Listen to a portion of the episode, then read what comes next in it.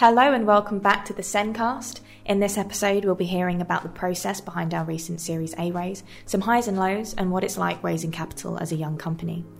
Joining us today is James Dean, CEO of Sensat, Lewis Crosby, VP of Strategy, and leading today's discussion is Harry Atkinson, Chief Data Officer. Thank you for listening, and we hope you enjoy. Three of us have been very excited to speak about this for the last few months, I have to say. Uh, Lewis looks completely ecstatic with the whole setup here. He's never really been on a podcast before, so. Um, well, Listened to a lot though, so this is exciting. So yeah, so we're here to speak today about our Series A raise. We've spent the last six months at Sensat raising a Series A, so we've just closed our uh, $10 million round led by Tencent. And yeah, but it, I think it's strange to think back on the process we've been in. I think it'd be a good journey for us to go through. So, James, let's start with you. When did you decide that we were going to start raising our Series A? Uh, last November, I think we decided officially. So uh, we we raised a fairly big seed round last year. So it's about four and a half million dollars, um, and that was actually fairly big for European seed. So it's picked up in a number of kind of publications, including kind of TechCrunch, for example. Um, and that actually meant that we got a lot of inbounds from like the West Coast um, in Silicon Valley, etc. So last September, you and I, Lewis, actually did a couple of trips to New York, um, a couple of trips in, in kind of Europe and also in, in Silicon Valley as well, um, and met a number of the funds that kind of inbounded us. And sort of two things happened um, in parallel. So one was that obviously um, one of these funds said, "Hey, we'd like to give you some money now." we'd basically just closed the seed round, so you know we weren't really kind of in, expecting that. Um, but at the same time, the business really started to kind of click into gear. So we started to see a lot of um, traction from existing accounts, um, a lot of kind of more clients coming back purchasing many times. So it kind of became a bit obvious that hey, if we have more money, we can do more execution now. Um, so therefore, it probably makes sense to do it. We formally, I think, took the decision in November to start actively raising, and we kicked off that raise then in February. I kicked off with a, a road show to California, right? Yes. Uh, Do you want to tell us more about that? So we, we said, okay, we'll kick off the. Tell the audience we were there. Yeah, kick off the roadshow in, in California on the West Coast. Um, so picking up with a lot of people that we'd kind of met um, a couple of months earlier and sort of built relationships with. Um, so we basically, yeah, we kind of landed in, in, California. We're coming from all over the world. I've been on holiday in New Zealand. I think you guys are coming from Europe. Um, got there and realised it was actually a, a bank holiday weekend. Um, so this was uh, obviously not the best way to kind of kick it off. So ended up going skiing for the weekend, which was fun. Um, followed by pretty intense two weeks of kind of um, kind of follow-on meetings and kind of uh, meetings thereafter as well. Um, yeah. So how important do you think the company's vision and mission is when you're raising a Series A? So like when you're out on, well, when we were out on that road show, I really think that it was that vision and mission that played to the investors at that point because we didn't have the numbers that were required yeah, um, for a Series A. So, how important do you think that is? I think that's the initial hook which gets you through the door. And actually, from the back of that TechCrunch article, that's what a lot of people reached out saying, "Hey, this is um, something we're really interested in as a thesis at the moment. So, digitization of industries and um, how we can use automation." So, actually, very interested to kind of talk to you guys. Um, see what you're up to. So that initial hook, it's, it's really important for that in, in the first instance. Yeah, I think a lot of VCs, you know, they want you to have a very big mission that you're going after. So James, when he talks about teaching computers to understand the real world, people are sort of interested as to what that might be. James talks a lot about the third platform having gone from the internet to socials to the third platform. So in that regard, I think you know having this massive vision, particularly in the West Coast, is something that is very appealing to a lot of the VCs out there. What are the key things you were trying to get across to the VCs? I guess to answer that, I'll probably just tell you a bit about kind of the, the construct of our pitch itself. So we, we definitely kick off with our vision, which is basically to kind of create a, a translatable version of the real world into a version understandable by AI. Um, and if we can turn that kind of real world into machine readable format, well, suddenly we can analyze it. Um, we can start to understand it. We can introduce a lot of automation to different industries. Um, so we start very broad based. We look at kind of the, the overall vision. Um, and then we start to kind of tie it down to where the use case is now, look at the market opportunity um, follow it through the traction, what we've launched, how it works, um, and the clients that we have on there as well. Um, and then round it off with, okay, this is our next 18 months, this is why we need your investment and what we're going to do with it, um, and how it's going to move the needle in all the kind of different areas we're looking at as well. Um, so it kind of starts big, goes into the into kind of the depths, the details, and then comes back to the vision um, at the end of it as well. there's particular VCs that play towards that, right? There's some that want to see the numbers, and then there's some that want to see the vision, right? And what do you think are the key differentiators between those those VCs and how they look for companies? Yeah, I think it's interesting when you think about it, and it has a split between those that are probably come straight into VC, maybe from a finance background. They're probably a bit more focused on the here and now metrics, the business plan for the next 18 to 24 months.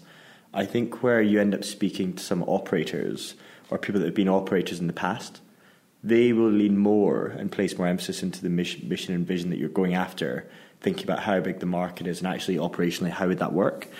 So, with that in mind, I think what James would probably agree with is that when you go to the West Coast, there are probably on average more operators in VC there than there are in the UK. So, actually, the mission and vision were particularly important whilst out in the West Coast. But when we were in the UK, it was still, you know, an important thing to start off with, but then it would probably go back down to what are your metrics, you know, how are you performing, how many clients do you have, things like this. And that's actually an important lesson because what matters to us is actually people that will back us for the long long term, um, people that will understand the vision, actually give us the, the space, the room, and the, the, kind of patience to get there. Um, so actually, what we did is we we first of all said, you know what, a lot of investors are just bad for us. A lot of investors are not the right type of investors for us. Um, so every fund we met, I think we met 43 funds um, through this process. Um, pretty much all the big names that you can kind of think of. Um, and actually, we qualified everyone. So actually, we were asking questions when we were meeting them. Um, and we built a matrix internally, so it had 10 different questions covering different areas. Um, and we were looking at things like, okay, how, how deep are the pockets? How much funds you know, do they have to actually allocate? Um, what's the return profile on these funds? So if it's less than three years, um, we dequalify them and say, actually, we don't want to do you know work with this investor because they're going to you know try to exit us sooner rather than later. Um, we look at other things such as you know what's their portfolio. If it's a portfolio which is fairly scattered, um, they're probably in it for kind of financial returns. If they've got a very good enterprise B two B um, tech portfolio, that's quite good because it aligns with what we want. Um, so we looked at all these different metrics, and basically that helped us kind of sort out all the different funds, and actually we really wanted to kind of go after. Um, so Lewis, you were kind of um, in charge of the, the, the tactics around the Series A. How did you go about pro- approaching uh, the the VCs, and what sort of game plan did you have in place? Yeah, so as James knows, I love listening to a lot of podcasts and occasionally the Harry Stebbings podcast has been pretty useful throughout this process. I think what we did is initially we wanted to figure out which VCs would be appropriate for Sensat. So that means, okay, who can invest in B2B, who's looking at or sector agnostic so they can invest in construction slash AI. And then actually from that list, who's most appropriate for us? That goes looking at fund return profiles, you know, how invested their fund is, which of the partners we have access to. Now, after identifying, okay, which are the best VCs that are actually suitable for us, as James alluded to earlier, it was about creating a framework which allowed us to say, okay, why is this VC more appropriate than another VC for Sensat? So we would go through that matrix looking at aspects such as, you know, do they have deep tech expertise within their portfolio? Have they got help being able to scale an organization, whether it be via hiring or from operating partners? Then after that, it was more about creating relationships with those VCs that were appropriate. So let's go and get a coffee, let's go and have a quick meeting with them, not when you're trying to raise money, but probably six months before. That way, you're not going to them the first time you meet them and say, hey, please give us £7 million.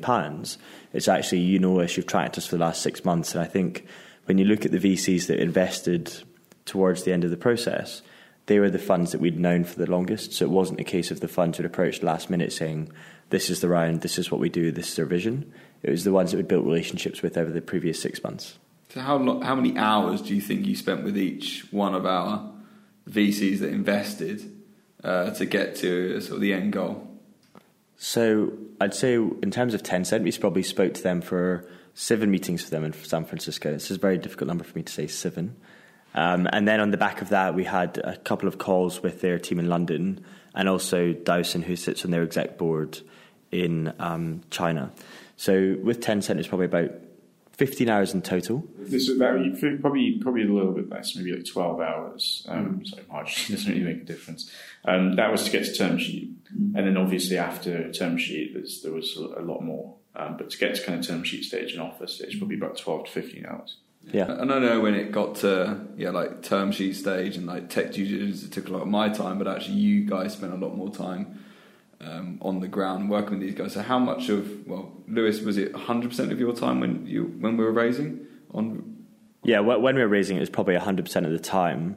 I think one of the things that we realised during the seed was actually if you can go into a fundraise prepared where you have your data room ready, you have a commercial due diligence document, that gives the VCs a lot of answers for their internal IMs. It gives them a lot of answers to questions they may need to come to you with. But because you've proactively written that, it saves quite a bit of back and forth, which is why it was fairly efficient in the end. Yeah, here's a hack for anyone out there, and everyone commented this is fantastic, and we wish other people did it. Um, is we actually created an FAQ doc. Um, so all the kind of conversations we'd had, uh, kind of leading up to the initial A round, but obviously we, we kind of meet people every question they'd asked about our business, we'd written it down, mm. and then we proactively gone to people and said, "Hey, what else would you like to know about our business?" So we actually had this like long list of FAQs, um, and they were always frequently asked questions. Everybody asked these.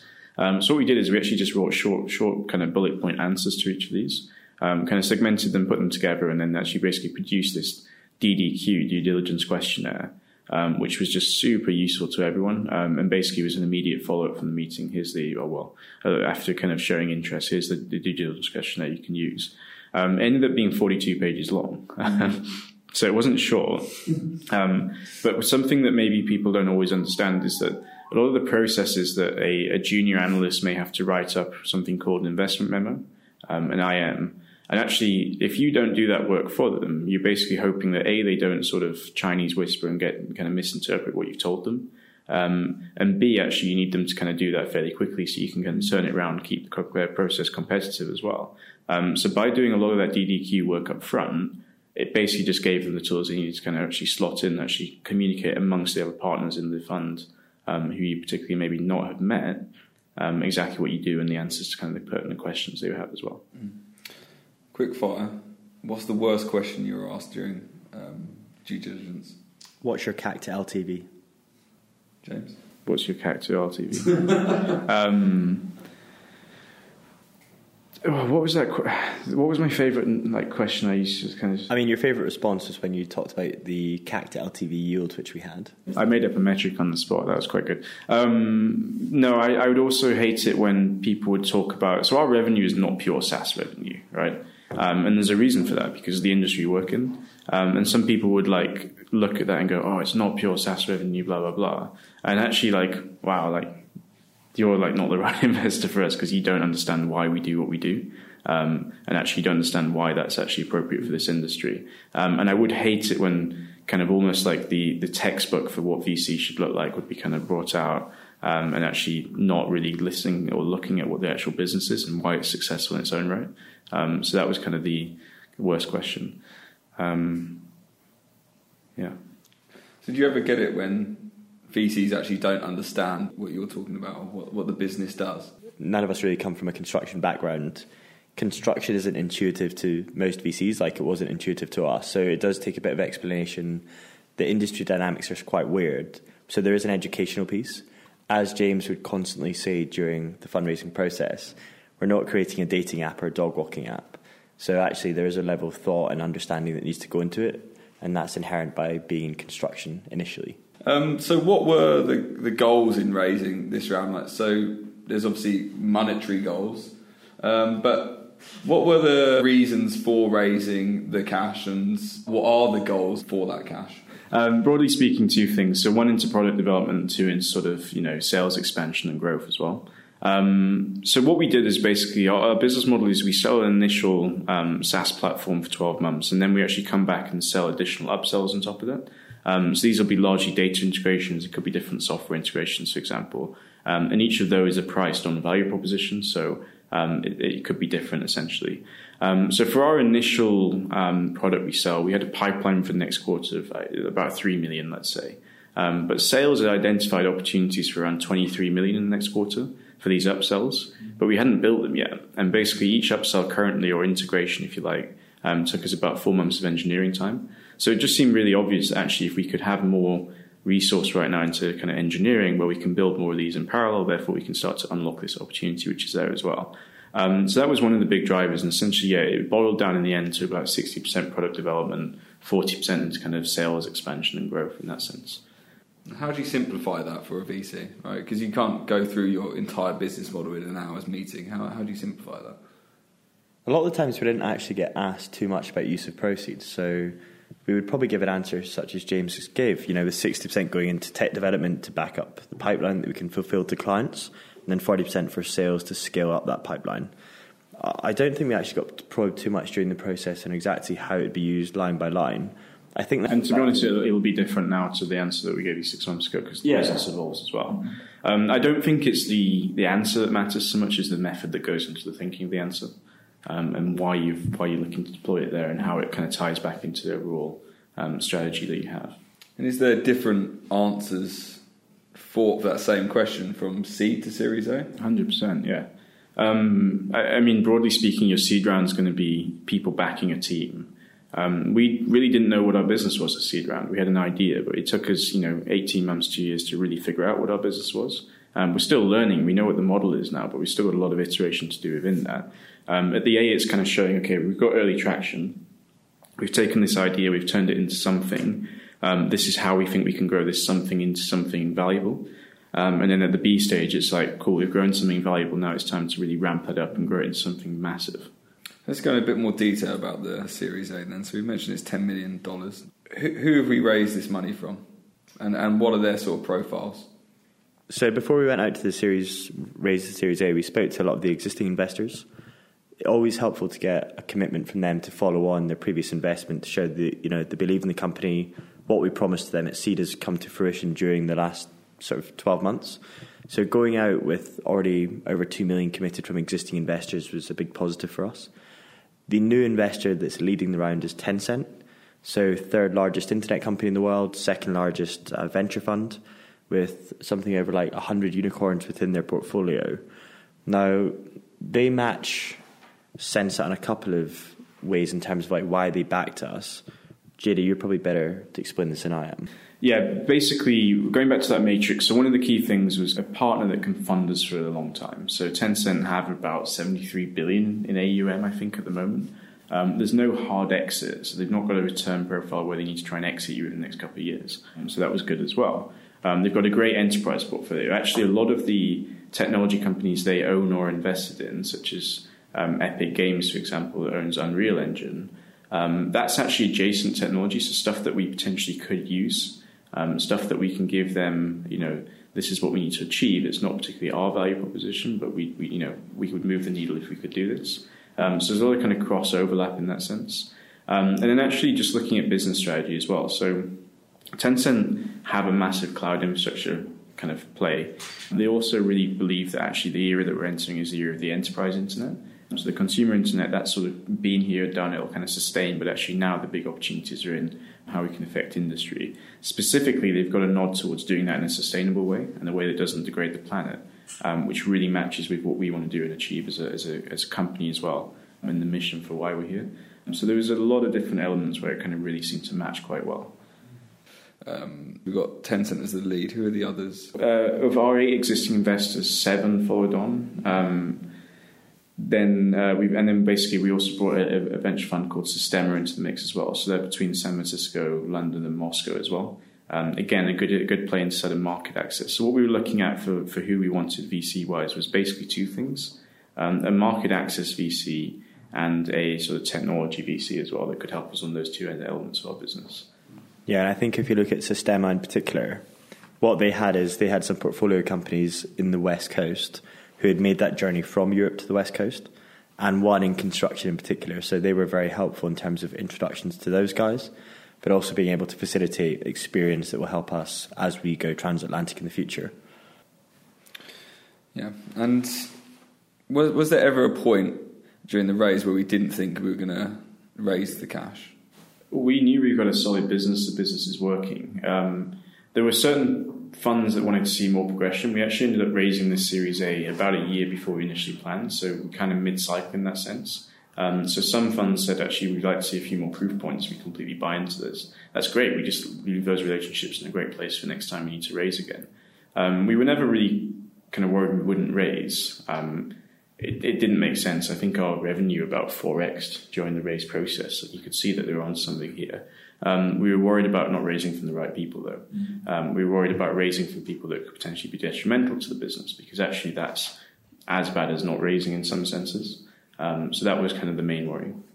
I think in terms of actually getting getting the Series A signed off, what you really need to do is find your first lead, and you know we ended up with a couple of lead term sheets in the end, but a lot of firms are waiting to find out you have a term sheet before they'll jump in and issue one. Why is that?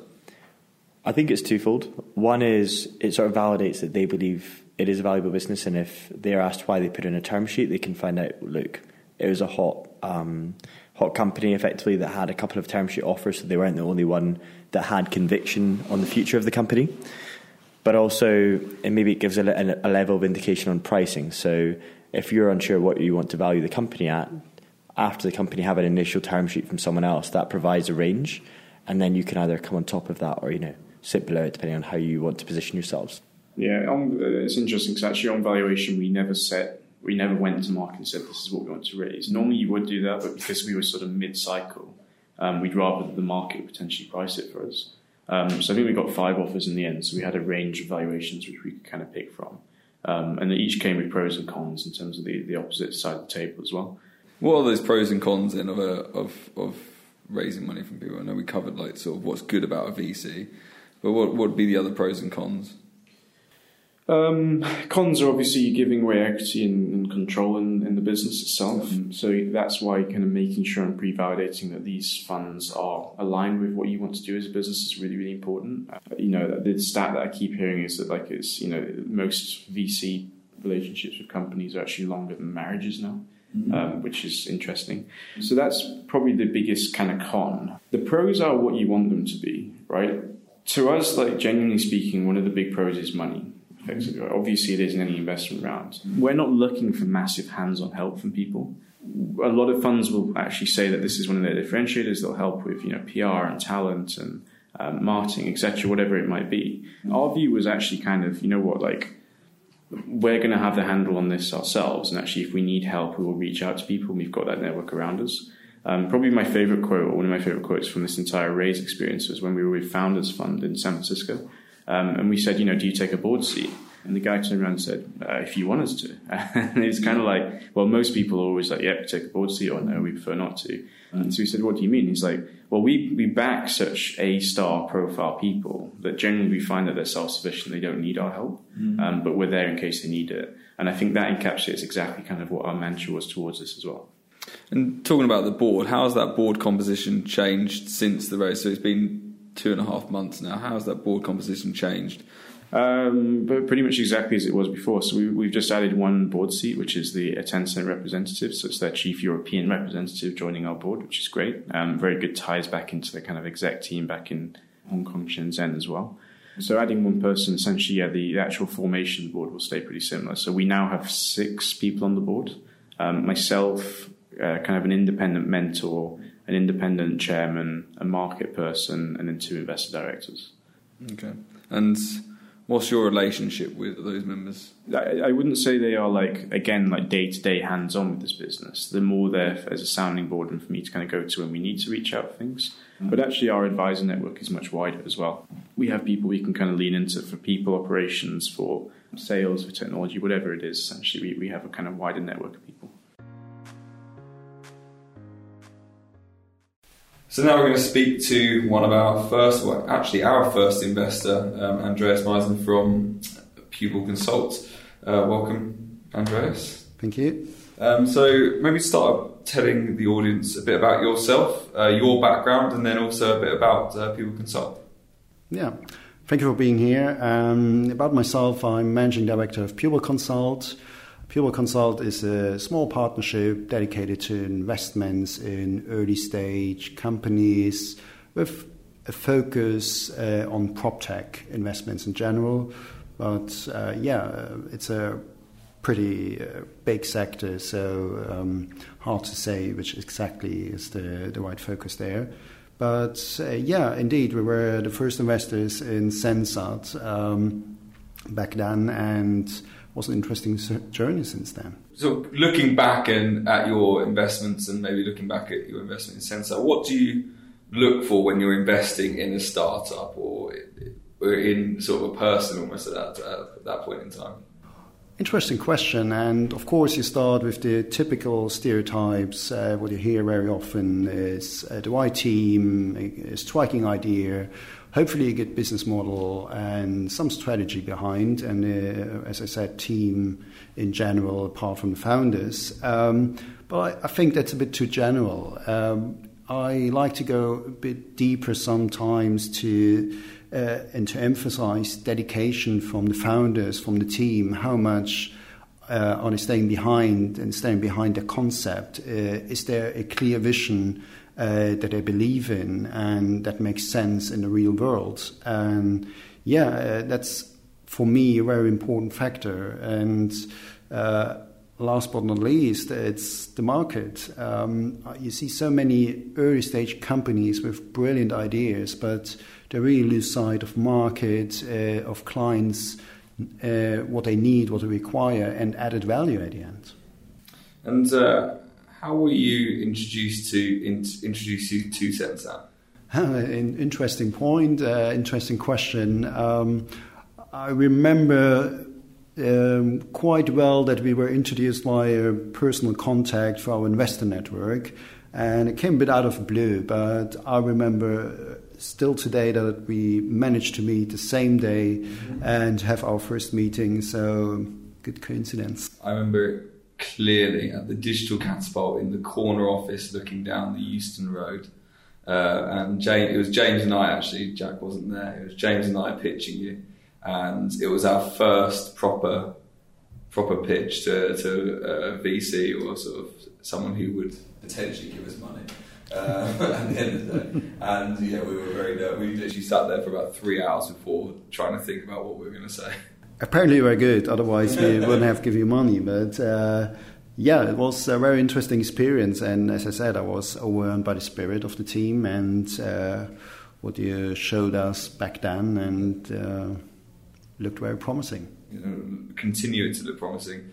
Um, so, what if you think back to what was it 2017 when we first met what was that in, in that first meeting what was that thing that actually got you to say hey this is actually something interesting and then moving on from that first meeting what was it that convinced you it was something to worth investing in I mean, uh, it's uh, it's very clearly uh, that the personalities in front of us were impressive. They apparently had a clue what, what they're talking about. Uh, at the same time, uh, the presentation was, I remember, very technical on technical issues, technology, innovation. I, I would admit that I probably only understand half of technology stuff, but what you managed to deliver was a clear vision and uh, how this could solve problems in the real world. And I remember that your claim two and a half years ago was literally recreating digital twins. Mm-hmm. Um, remembering um, that and looking at today, uh, the whole world is talking about digital twins.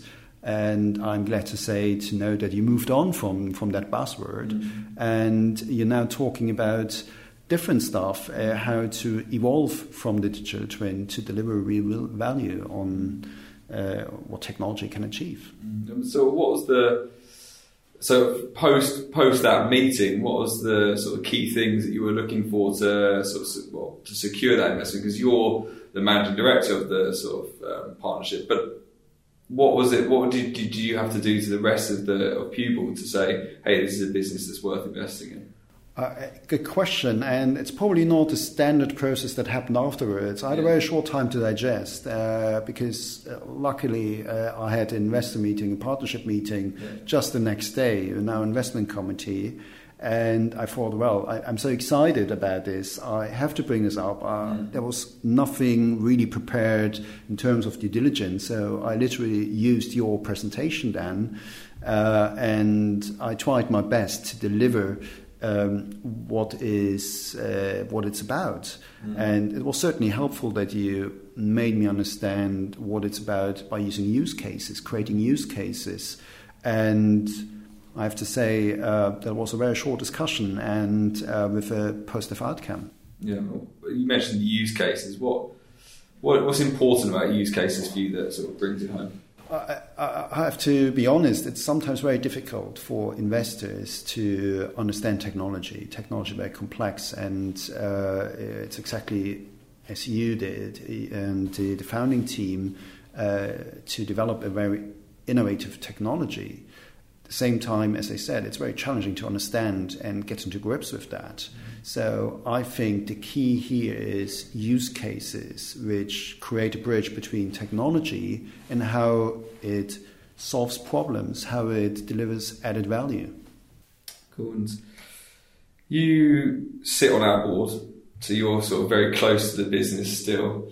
Um, how do you sort of track the, I guess, track the success of your investments? So obviously, you're sitting on the board of this investment. There's other investments. How do you track the success over time? Obviously, there's a monetary success, but are there any other indicators or um, or key signs that something's going well? And is and is money the only thing that uh, your uh, partnership is interested in?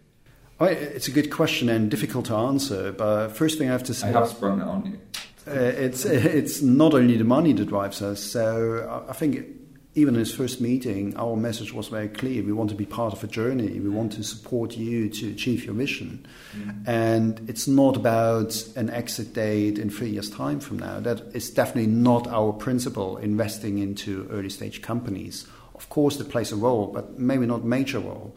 Um, but the other part of the question, how we track and how we value success of an investment, um, I want to admit that it's difficult when you are so close to business and having a responsibility as a board member. Mm. Um, I try to keep it very pragmatic. Um, don't be too friendly because you have an obligation and a job to be done uh, as, as, a board member.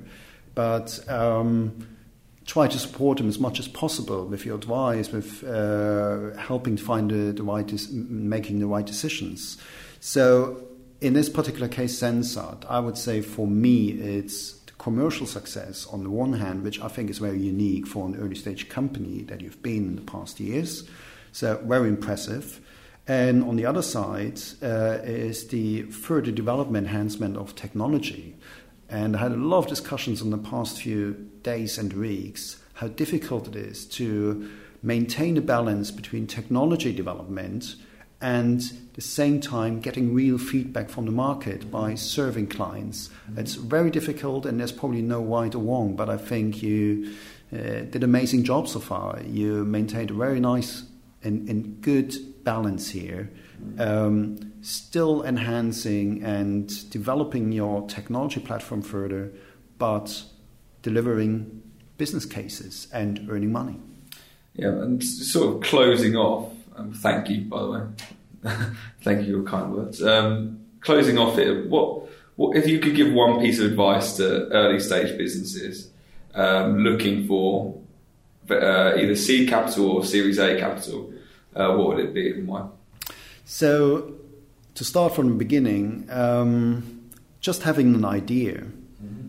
is probably not enough. No longer. There are too many brilliant people out there. They have all brilliant ideas but you want to see execution of those ideas. So you need to provide something to attract investors to convince them.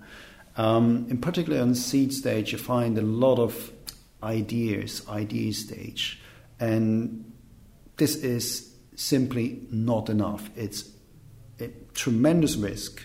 This is more uh, business angel investment who supports you, who connects mentorship with you. But I believe to be serious about raising money is to have a small team together that is dedicated and you show that you're able to execute. That is my advice. If you want to go out and look for money, try to, to, to add substance as early as possible. Perfect. Well, thank you very much, and uh, I'm sure we'll see you soon. Thank you. So, what was the most challenging thing about raising this round? Biggest challenge, like it's a lot of work, and and it, even when we've run a pretty tight process, it is an emotional roller coaster as well. Um, you know, some days you know you have meetings and it goes really well. Some other days Um, you let your co-founder pitch, and he starts going on about chemicals, and the whole thing's not working very well. Um, so yeah, so basically, it's, it's a bit of a kind of emotional roller coaster. And it, you know what's quite interesting? So we'd done a couple of months of prep work, right? Because we kind of started kicking off meetings in September, not actively pitching. Um, and actually, a number of funds were trying to kind of get early on this and trying to get us to kind of enter process and give us term sheet before we wanted to start this. Um, so what happened was we knew we were going to start February, so I took a holiday. I went to New Zealand for two weeks, um, and we had like a lot of process, a lot of practice. Sorry, by this point, we were pretty good on the pitch. Like we knew, you know, what we were saying. We pretty much answered every question. Um, so we were kind of raring to go. And I remember just kind of getting to um, San Francisco, and it was almost like this is the Olympics. Kind of, we've been preparing for this for kind of a while kind of ready to kind of go on this as well now. Um, and the first meeting we had was just terrible. Um, it was just awful, but it, it was almost good to kind of cut your teeth on that and then kind of roll into the next day where it kind of then um, went really smoothly thereafter. And every good meeting you have basically builds momentum into the next one. So we try and schedule our big meetings for the end of the day, mm-hmm. Um, knowing that we'd be coming in quite hot by that point. So was it was there anything that sort of came out of nowhere, sort of a left hook that really took took you by surprise during the process? I don't think so. You're saying that you had everything under control. Uh, I don't think everything was under control. I think you understand during this process there's a lot of rejection for mm-hmm. a variety of reasons, whether it's wrong timing, they're already in a couple of investments that are similar. So we we just don't understand what it is. I just don't understand what it is. I don't think we had any severe left hook as in, oh, these guys said no and we thought they were definitely going to say yes, or you know, someone was like, look, your business doesn't isn't good. We didn't get that feedback during the process. So there's no dramatic left hook. And I think that was partly because of the pre-qualification. So you know, it, it, can be a tough job with a lot of no's. Save yourself some of that kind of hurt and pain by actually finding out who's going to say no before you even ask them because it's the wrong type. They don't invest in that industry. Um, wrong stage. Get those people out of the process. So I, I, think actually the opposite is true. We learn a lot about ourselves. Um, as a business, which was really useful for us running our business. Um, so I kind of really enjoyed it from that perspective. So how do you think the company changed over the over the period? Uh, I guess we were raising for pretty much nine months, I'd say. Not actively. We were, we were, raise, we were actively raising for two and a half months. So obviously during that time, um, so we, we got so we started raising in February. We got term sheets in April. Yeah, but we were we were looking in October time right, and preparing ourselves for. So you prepare behind it. So I think that I mean, how do you think the company changed? Because I know we matured a lot, and even since we've raised, we've obviously moved into this new building. We've matured a lot. I think what you began to realise during the process is the benefit of bringing probably professional individuals with more domain expertise. On the back of that, what they will then do is they will help you know cement. I know exactly what I'm going to do in my function for the next six months. So, for example, Daniel came into branding recently. Now, a couple of us in here can do a bit about branding, but actually, if you get someone who knows what they're doing, they've built the function before, Daniel just comes in and says, Look, for the next six months, these are my key work streams, these are the milestones. And I think as we got through the Series A process, we began to hire people like that, even before the fundraising had come in. So that really began to lift the level of the whole organisation. Yeah, I think for me personally, I feel like we focused a lot more, even before we raised the raised the money, because we were all focused on we were focused on sort of getting those Series A metrics and getting to getting to Series A. Uh, whereas when you're in your seed stage, you're really just trying to build and build fast. Um, but we try to try to focus on the things that we're going to one raise us that money in the first place, and now we're obviously in the stage where we're trying to raise um, the profile of the business and also get to the numbers we need to for Series B. So it really sort of hones the hones the mind. Whereas in seed stage, you are just building and building quickly. Yeah. So, to, with all that in mind, if you were to look at yourself a year ago uh, and give yourself one piece of advice, what would it be and why? So, one thing that I think has become fairly transparent to us throughout the process is the benefit of spending time upfront with investors. You know, not pitching them initially, but actually discussing your business, finding out how they think, finding out how you approach strategy. If you look at the investors that we ended up taking investment from, they weren't people that we met three months before or you know just before we started our fundraising process. They're all people that we met six months before. We were having casual updates with them once every you know couple of weeks. That way they could track the metrics, understand that you were delivering on your business plan, and also we began to know them as people. And on the back of that, it allows you to understand you'll form a good relationship. Mm-hmm. For me, it's just be prepared up front. So putting this DDQ together that we talked about was, was so beneficial because normally when you get to your diligence stage, there'll be lots of questions coming in. And, and in our first seed round we did, we basically, you know, you'd be working until two, three in the morning mm-hmm. trying to kind of catch up and answer all these questions. Um, and you don't do your best work. And it's so obvious when you're just sending it over. Yeah. Ad hoc. So because we did all of that up front, it saved so much hassle later on, which meant that we could probably bring more people into the process and actually give them more attention. Mm um, and again, just using a sales analogy, you kind of really service their needs um, to kind of bring them to that kind of end goal um, of, of, getting the investment. So, what does the next 18 months look like for Sensat? Uh, so, well, we've got quite a lot to do. Um, our big sort of headline kind of commercial goal is trying to get to $10 million accounts, um, of which we're well on our way at the moment. Um, so that's the big kind of headline commercial goal. We've got a lot of technology to build out. We've got the roadmap which we're building out as well, and then specifically the team as well. Um, so we've basically got budget to pretty much five x this team right now. Mm-hmm. Um, that's immensely challenging. It's scary. It's also very very exciting. Um, so there's a lot to kind of go from there. Yeah. So with the sort of thinking about the next eighteen months and what Lewis said about sort of nurturing your VC contacts. Obviously, at some point, we are going to go out to raise a Series B. Well, we hopefully go out to raise a Series B. How how do you see yourself splitting splitting time between work and sort of that nurturing? Uh, right now, we 100% work. Um, we, we, a lot of growth funds actually weirdly reaching out at the moment. We're just saying, you know what, like we're, we're just busy working on this. Like let's let's catch up a little bit later in the year. Um, but we'll start like we did last year. We'll start kind of identifying who is applicable for this round. A lot of people won't be. Um, so kind of finding who's applicable and then just starting to kind of build those relationships. Um, and to be honest, a lot of the relationships from A will carry over to B. Um, a lot of the best funds that we met, um, we, are still talking to them now. We're catching up as well. Um, so I hope actually a lot of the work that we've already done will actually pay off again the next time round. Mm-hmm. What are you most looking forward to? So I think um, James has obviously probably hit the nail on the head. Actually, getting back to operating is key for the next six months. We will have ad hoc catch ups with some of the funds that we've identified as you know important for us for Series B. But it's nice to be back, not travelling, staying in motel rooms with James, staying in single beds at airports with James, and then from that moving back to you know doing some work. Single beds in airports. Do you remember that time you put pillows between us oh, yeah. at the head and the feet? That was at the um, Gatwick South Terminal. Yeah, the, the, Bloc Hotel. The Bloc Hotel, yeah. Yeah, I think that was our first night together, actually. Yeah, well, now we're staying in five star hotels and flying business class everywhere. Incorrect. Incorrect. Um, and what do you see the key challenges are over the next eighteen months? Obviously, getting the right numbers. Um, well, yeah, the biggest challenge is people like finding 150 good people is very difficult. Um, so we won't hit that, I can promise you. I look you in the eye now, Harry, and say we will not get to 150 people next year.